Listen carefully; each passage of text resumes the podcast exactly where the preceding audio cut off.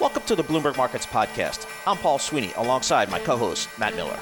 Every business day, we bring you interviews from CEOs, market pros, and Bloomberg experts, along with essential market moving news. Find the Bloomberg Markets Podcast on Apple Podcasts or wherever you listen to podcasts and at Bloomberg.com slash podcast. You know, we got some red and green on the screen here. We've got through some pretty strong earnings. We've got some more retailers to, to hear from.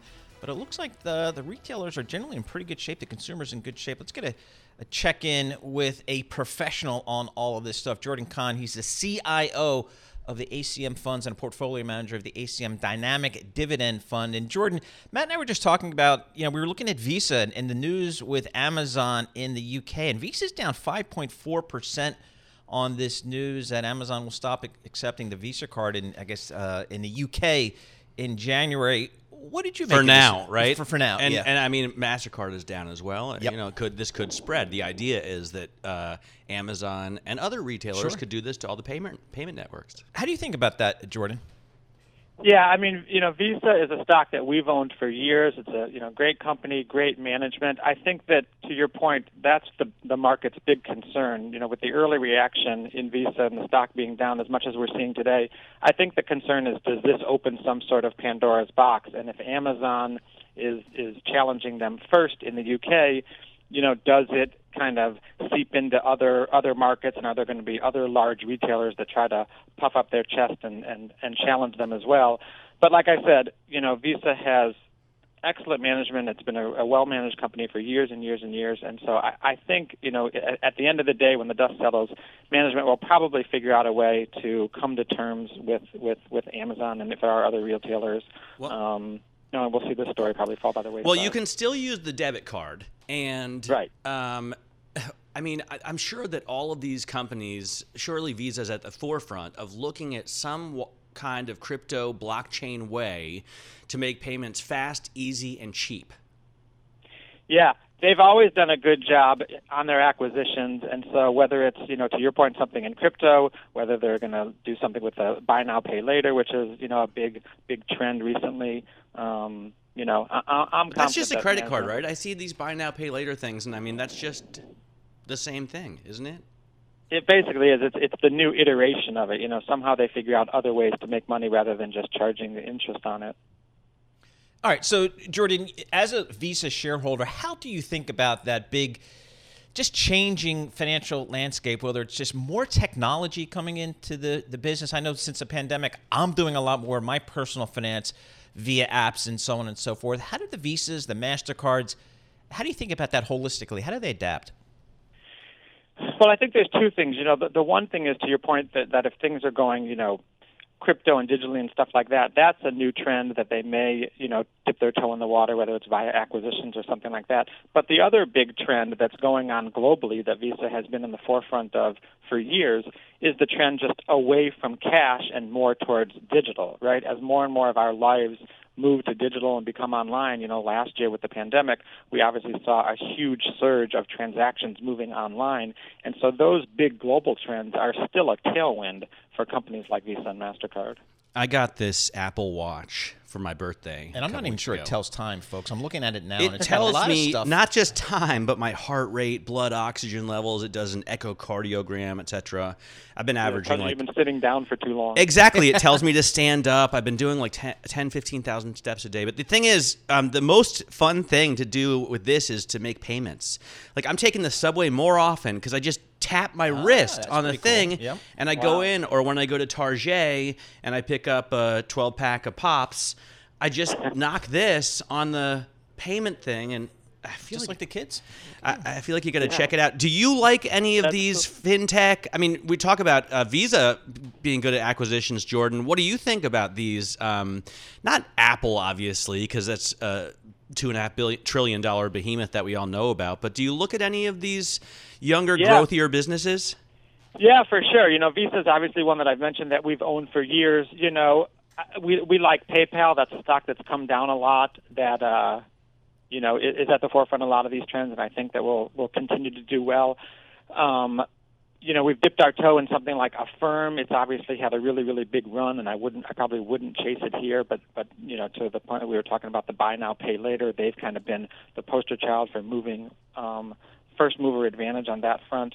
So, yeah, there's a lot of interesting stuff out there, um, and we definitely, we definitely look at them all. Those are just a few that um, we like. Hey, Jordan, uh, Goldman Sachs CEO David Solomon uh, said this morning at a Bloomberg uh, conference in Singapore that market greed is now outpacing fear. Do you see that, feel that, sense that in the market? That, that's funny. You know, we definitely sense it in pockets, but I don't think you know people compare this back to like 1999 or the late 90s and stuff, and I don't think it's as pervasive as it, was as it was back then. You know, there's certain pockets of stocks, and you come in and you see these things running 10 and 20 percent, and there's definitely an element of speculation there that you know is kind of running amok that isn't sustainable, but there's also tons and tons of cash that's still on the sidelines. You know, in the late 90s, you talk to anybody and they would say if you had $3,000 sitting in your checking account, you were an idiot because it could be in the market. You know, that kind of sentiment yep. hasn't worked its way into the market today. Um, so for the people that are in the market playing, there definitely is some element of speculation. But for the general public, I don't think it's one of those, right. you know, bubble-like environments where everybody's like, I need to be all in with every penny I have. All right, Jordan, thank you so much. Uh, we appreciate that as always, Jordan Kahn. We didn't get to talk about we didn't get to talk about weed. We didn't get to talk about weed, and he went to the University of Colorado, Colorado Boulder, Boulder, which is exactly why I'm, I'm, glad. I'm glad you realize why I wanted. To and I just him. wrote my last uh, tuition check to the University of Colorado Boulder. One of the things we're waiting here from Fed Chairman Powell is, or from President Biden, is will he keep Fed Chairman Jay Powell on as a head of the Fed, or maybe bring in somebody new. I know he's interviewed uh, Mr. Uh, Brainard as well, and I know the market's focusing on. I'm just not sure how much of a big deal it is for this market. Let's well, everyone we talk to says they have, in terms of monetary policy, there's not much of a difference. Right.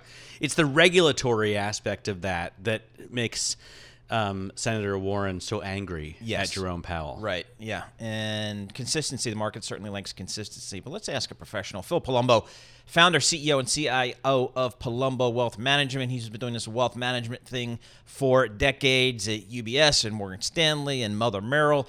Uh, Phil, you've seen Fed chairman, chair people come and go. How concerned are you about, you know, what we might hear from President Biden in the next next few days about Fed Chairman Powell or someone new?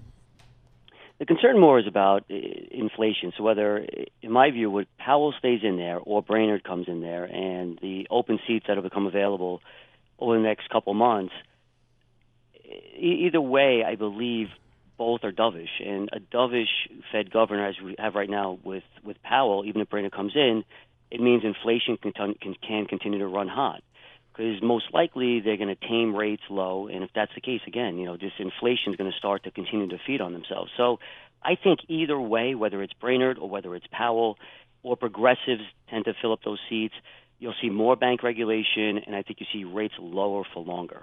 I mean, what can they really do about inflation anyway? Other than, you know, if they raise rates, they kind of stunt the economy. That's not what you want, right? Disagree with that, right? So, in terms of Fed Powell and many hedge funds out there, hedge fund managers out there, you know, they have to act sooner than later, right? So it's like a barbell approach. If you don't do it now, you get hurt later. If you do it now, you get hurt today. But it's almost like if you let this thing continue to run, as we're seeing right now, it just feeds on itself. We've seen that in the 70s. I'm not suggesting we're going into the 70s, but inflation can really feed on itself. Look at retail sales numbers yesterday, right? So consumers are starting to get concerned about inflation and cost. So it's this pull forward demand that we're seeing that's raising prices, and it doesn't look like it's going away. So if you keep rates where they are, if you keep continue to be a dovish Fed governor, it only exacerbates the problem. It doesn't make the problem better because eventually inflation gets to the point where it'll cool the consumer because it's a direct tax on the consumer. We know that 70% of spending comes from the consumers in terms of GDP. So if you start to tax them in terms of gas prices, shelter costs, food prices, that's not good for the economy. So it's you're damned if you do and you're damned if you don't, and I totally get it. But I think they they have to start taking a hawkish stance. And if Brainard gets in there and progressives fill those seats, it's just a continuation of this dovish stance, which I believe can hurt the economy longer term. But Powell's going to be just as dovish, right? So it's not like yes. Um, sticking with him is going to do much right. um, to, to to to soothe your fears on inflation. What what would uh, what would you like to see?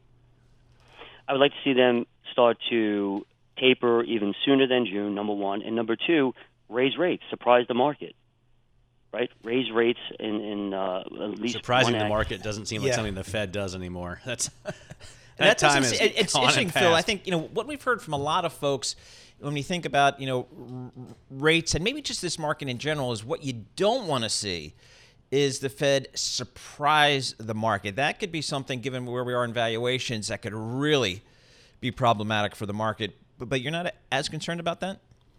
No, I am, of course, right? I mean, and I get it, and I've been continuous, continuously saying that I believe we're in a bubble, especially in technology, especially with the cryptocurrency and NFTs and all the speculation. That's because there's been a misallocation of capital as a result of the Federal Reserve and what the federal fiscal policy has done. So now valuations got to extreme levels, and I get it. It's listen, it's a damn if you do, damn if you don't scenario. But if you don't do it now, it's going to be even worse later, and that's the big problem that I'm concerned about. The other part too is when you think about people talking about inflation being transitory or not in that whole argument, it's more about is demand transitory, it, right? I think demand may be transitory because it's pull forward effect, and when you have a pull forward effect and you have supplies to start trying to keep up, then you have companies creating more capacity to try to keep up with demand. But if all of a sudden demand slows down, you have all these companies with this extra capacity, extra hiring, extra employees, and that's like a classic recession, like we saw in the 70s. That could happen. So it's listen, it's a very challenging situation. I think Federal Powell, Fed Powell did a great job with COVID, stepping in, doing what he had to do, and I get it. Um, but now I believe it's time to move faster than he's saying. What do you do with uh, with client money then, um, Paul? If I, uh, Phil, if I came to you with uh, some fresh cash, where do you put it? Gold, gold and commodities. So I've been consistently saying, you know, when you have inflation accelerating like we're seeing, so if you go back since 1968, any time inflation has accelerated, gold and commodities have been an outperformer. Gold this year has not been an outperformer because rates have gone up. But since inflation and CPI numbers of recent have been uh, north of 5 6%, the real return now for bonds are negatives. And that's why you're seeing gold start to, to break out here from a technical standpoint. So I think gold could have legs and, and commodities will can still have and could still have legs. So that's where I would position and rebalance into. All right. When I hear that, Phil, I have to ask a question. Given where we are today, when I hear commodities and or gold, how about crypto? Um, is how do you think about that in the context of some people say it's a store of value like gold? Crypto doesn't even know who they are. You know, in terms of is it an asset class? Is it a currency? And is it inflationary? Is it deflate? In, in terms of investing when to invest. It's so new. It's it's complete, complete speculation. So I, I just don't think anybody could really answer that with complete confidence. You know, in my view, I'm concerned about that because what I tell a lot of people who invested in crypto and NFTs and they made a lot of money, and that's great, and I'm re- I'm very happy for them. But the question I have for them is, at what point are you going to sell all these profits you made? And they don't have an answer for that and and they say like I was talking to somebody this morning. They said, "Oh, I bought something. It's at ten dollars, and I was going to sell it at ten, but I think it goes to 20." And it's just like this continuous cycle that people jump on, and in the but in the end, it's going to eventually collapse, just like markets collapse, right? They don't just go straight up. But if, so, if you never sell and it collapses, you made no money. So, but you think it's all about the greater greater fool theory? You don't think that there's any value there? I'm not saying there's no value there, right? I'm saying that there. I think it's for real because it's a three trillion plus market. I don't know if it's going to be Bitcoin in the future or Ethereum or some other cryptocurrency. It's complete speculation. So I think it's for real, but I think it's time for investors to wake up and say, hey, you know, everybody's hopping on this bandwagon. You don't want to follow the herd. Let's take some profits here. And if it comes back down again, we could add to the position, right? Right. So same thing with technology. We're, I mean, nobody can dispute that we're in a bubble in, in terms of valuations, yep. but it's time to take some risk off the table, and there's nothing wrong in doing that.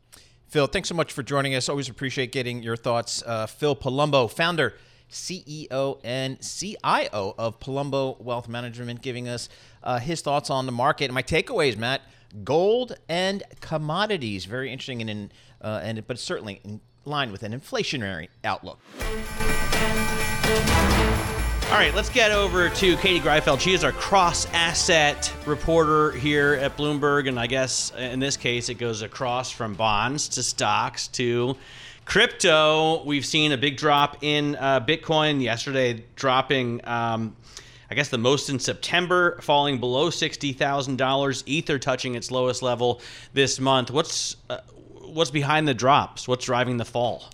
It's a great question, and sort of the beauty with crypto is that you never really know. uh, some theories that I heard yesterday. I mean, you did see uh, the infrastructure package signed into law on Monday, and that uh, has tax reporting requirements for broadly defined crypto brokers. Uh, this was a big issue for the industry uh, back in September, but that that was known, so I, I wouldn't put a lot of weight in that. But it was named. The other thing could be technicals, which is basically what you say when you're not really sure. but if you do look at the technicals, especially for Ether, I mean, there were a lot of indicators from Fibonacci levels to candlesticks, all those fancy things that basically all told you the same thing that, you know, this rally was looking particularly stretched, particularly when it came to Ether. I mean, let's not forget that Ether, it's up what almost 500% this year yeah. so it's probably not surprising to see that cool a little bit you know i think crypto's mainstream when bloomberg radio has a weekly sponsored crypto report but i'm still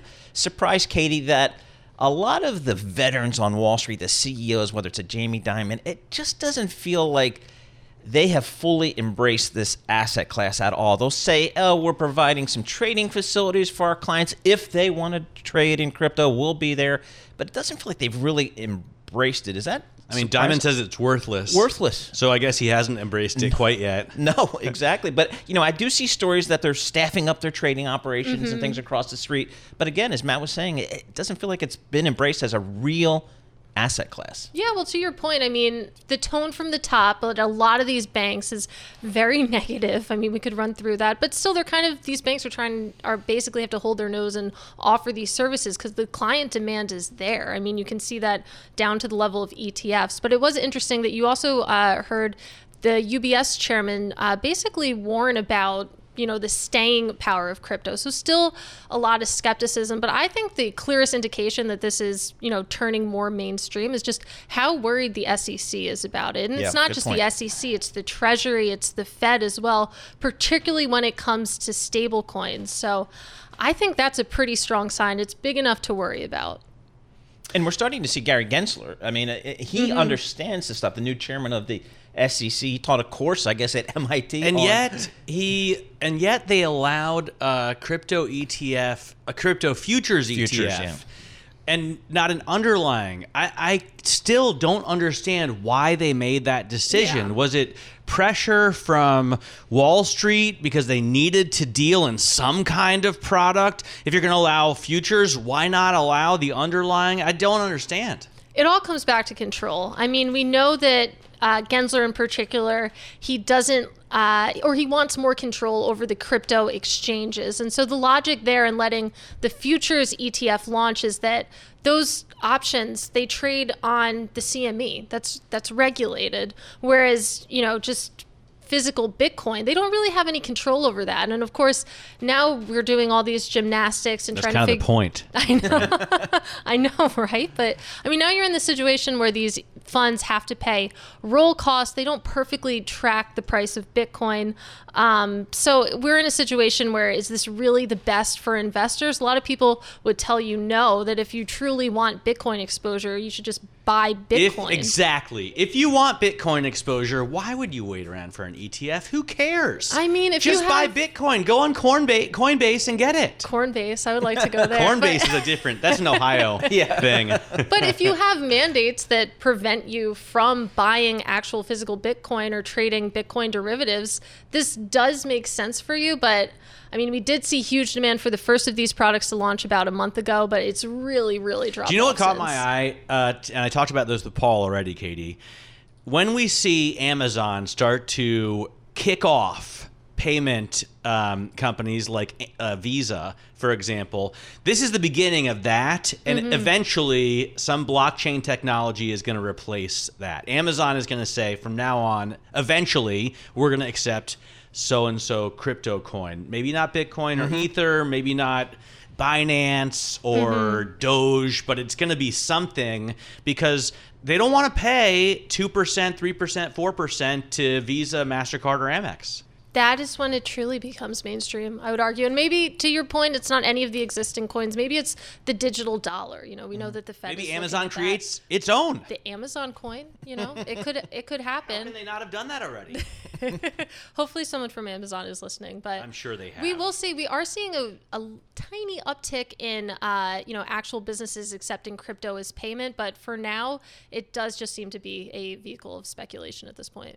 And trading as well. Katie Greifeld, thank you so much for joining us. Katie's cross asset reporter and Bloomberg QuickTake co anchor joining us here in the Bloomberg Interactive Brokers studio, uh, giving us our weekly crypto report. How cool is that, Matt? We're talking crypto. We talk about it every day. It's so funny. She goes from uh, the Treasury auctions, Yes. which are you know old and conservative and so easy to put your finger onto this crypto, which who knows what it is. So that's cross asset. That's Katie, thank you very much.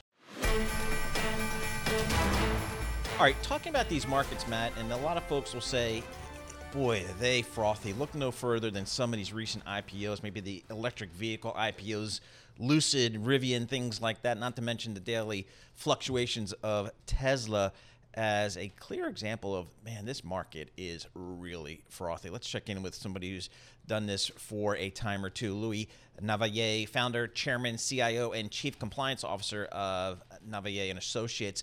Louis, thanks so much for joining us here. When you see a Lucid, when you see a Rivian, and the big pops they have and the huge valuations that they demand in this marketplace, what does that tell you? But uh, don't. By the way, Louis, don't we just do Navellier? Isn't that? Navellier, that's great. Na- Navellier is how we say it in America. Perfect. Is how we say it in Montreal. Yeah, Okay. see, that's how I, Ah, I roll. okay, see? okay.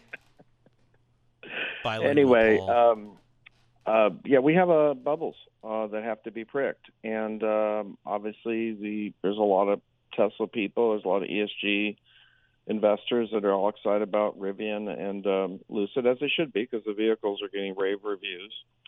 But um, uh, we've had too much too fast, and uh, obviously the venture capitalists and the insiders will be cashing out as their stock becomes unrestricted. So, you know, it's it's kind of like QuantumScape was a very exciting stock, and then they unrestricted a bunch of stock and it collapsed. So that's what's going to happen here. I feel you on this. Having said that, I sure wish I bought Tesla 10 years ago. Yep. And The by car- the way, the there's no the reason that I can still I still can't understand the valuation. Uh, I don't know why Tesla is a trillion dollar company, even if they sell a million cars a year, which they don't. Um, it doesn't make any sense to me. And nonetheless, that stock is a huge winner. Well, Tesla did something very unique. Okay, last year, if you went onto YouTube, there was all these Tesla fanatics pumping the stock, but they were also getting paid to pump the stock. They would get free Powerwalls, free Model Threes, and they uh, gave away over 80 of those uh, quarter million dollar roadsters for referral credits. Tesla stopped that at the end of last year. So now, when you go onto YouTube, what's happening is uh, those Tesla fanatics are now sponsored by Volkswagen Group, like E for Electric, or other um, some of the Chinese uh, EV companies. So Tesla kind of lost a lot of its cheerleaders when it stopped paying for the favorable um, press. All right, Louis, let's keep on this, this the EV discussion here because we just got finished with COP26 over in Glasgow talking about phasing out fossil fuels. Phasing down. F- Yeah, phasing down, I guess. not Uh, phasing out. Phasing That- down. that's the problem, right? They Yes. Nobody's willing to phase it out. They'll Phase it phase it down. exactly. So, how do you think about that, Louis, as you think about your investing? Is this something that's in your strategy? Well, fortunately, I'm from Berkeley, California originally, and uh, I can tell you that what they did is totally delusional. You know, Berkeley is anti-natural gas. You cannot put natural gas in a new home in California. You can't even get a natural gas generator unless you're a commercial business of some sort. Um, so you have to do walls, uh, which helps Enphase Energy and Generac. But uh, the war against natural gas is stupid. We will still need natural gas in 2035. And the fact that the U.S. pledged to end all fossil fuels for electricity generation is just not going to happen. It's not going to happen. And uh, one of the things that's most annoying is when they did the federal drilling ban, which of course was overridden uh, by a federal judge, but they're still hostile to drilling on federal land. We're just pumping out methane and uh, and in the atmosphere because the wells were abandoned. Okay, now the big energy companies cap them, but the small producers don't. And so one of the plans in Build Back Better America is we got to cap the wells that wouldn't be leaking if we didn't uh, ban the drilling on federal land. And most of that's in New Mexico and the Permian Basin. So what what do you guys what do you guys do at Navellier in terms of energy? Well, we, we do like a lot of the midstream uh, uh, folks, and um, uh, you know, energy is a cyclical business. Uh, it doesn't normally go up this time of year, but Europe got caught flat-footed, and of course, you know, Germany's delay of the uh, Russian pipeline uh, this week sent everything soaring. You know, uh, Europe's burning record coal right now, and so they're a little bit hypocritical too. So the thing that annoys me the most, um, sorry to be so passionate about this, is that that Russian natural gas is five times dirtier than our natural gas. You know, we clean our natural gas, okay? So, um, you know, there's a lot of there were a lot of hypocrites in Scotland, and I had one of my uh, associates there, and it was it was interesting to get the reports from the field. Never apologize for your passion, Louis. but I'm sure that making money is probably uh, up there in terms of the uh, things that you feel strongly about. So, what do you do right now as we've run up so far so fast? And you know, David Solomon um, from Goldman Sachs just told our Francine Lacqua that he thinks greed has overtaken fear in this market. Um, how do you feel about the S and P 500 at 4,700? All the major indices are overbought, but we're going to stay overbought because November is such a seasonally strong month. This is the week to consolidate. Monday and Tuesday should be up. I don't care about the holiday trading next Wednesday and Friday. Um, but November is a seasonally strong month. December seasonally strong won't, won't be quite as good as November, and then January will be great because we get a surge of volume, new pension funding.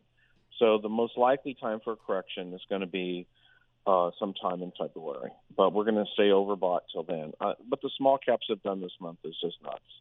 You know, you know, Citadel runs the markets nowadays, and Citadel cannot handle order imbalances. So you know, Reddit and Robinhood proved that uh, how to squeeze squeeze the algorithms.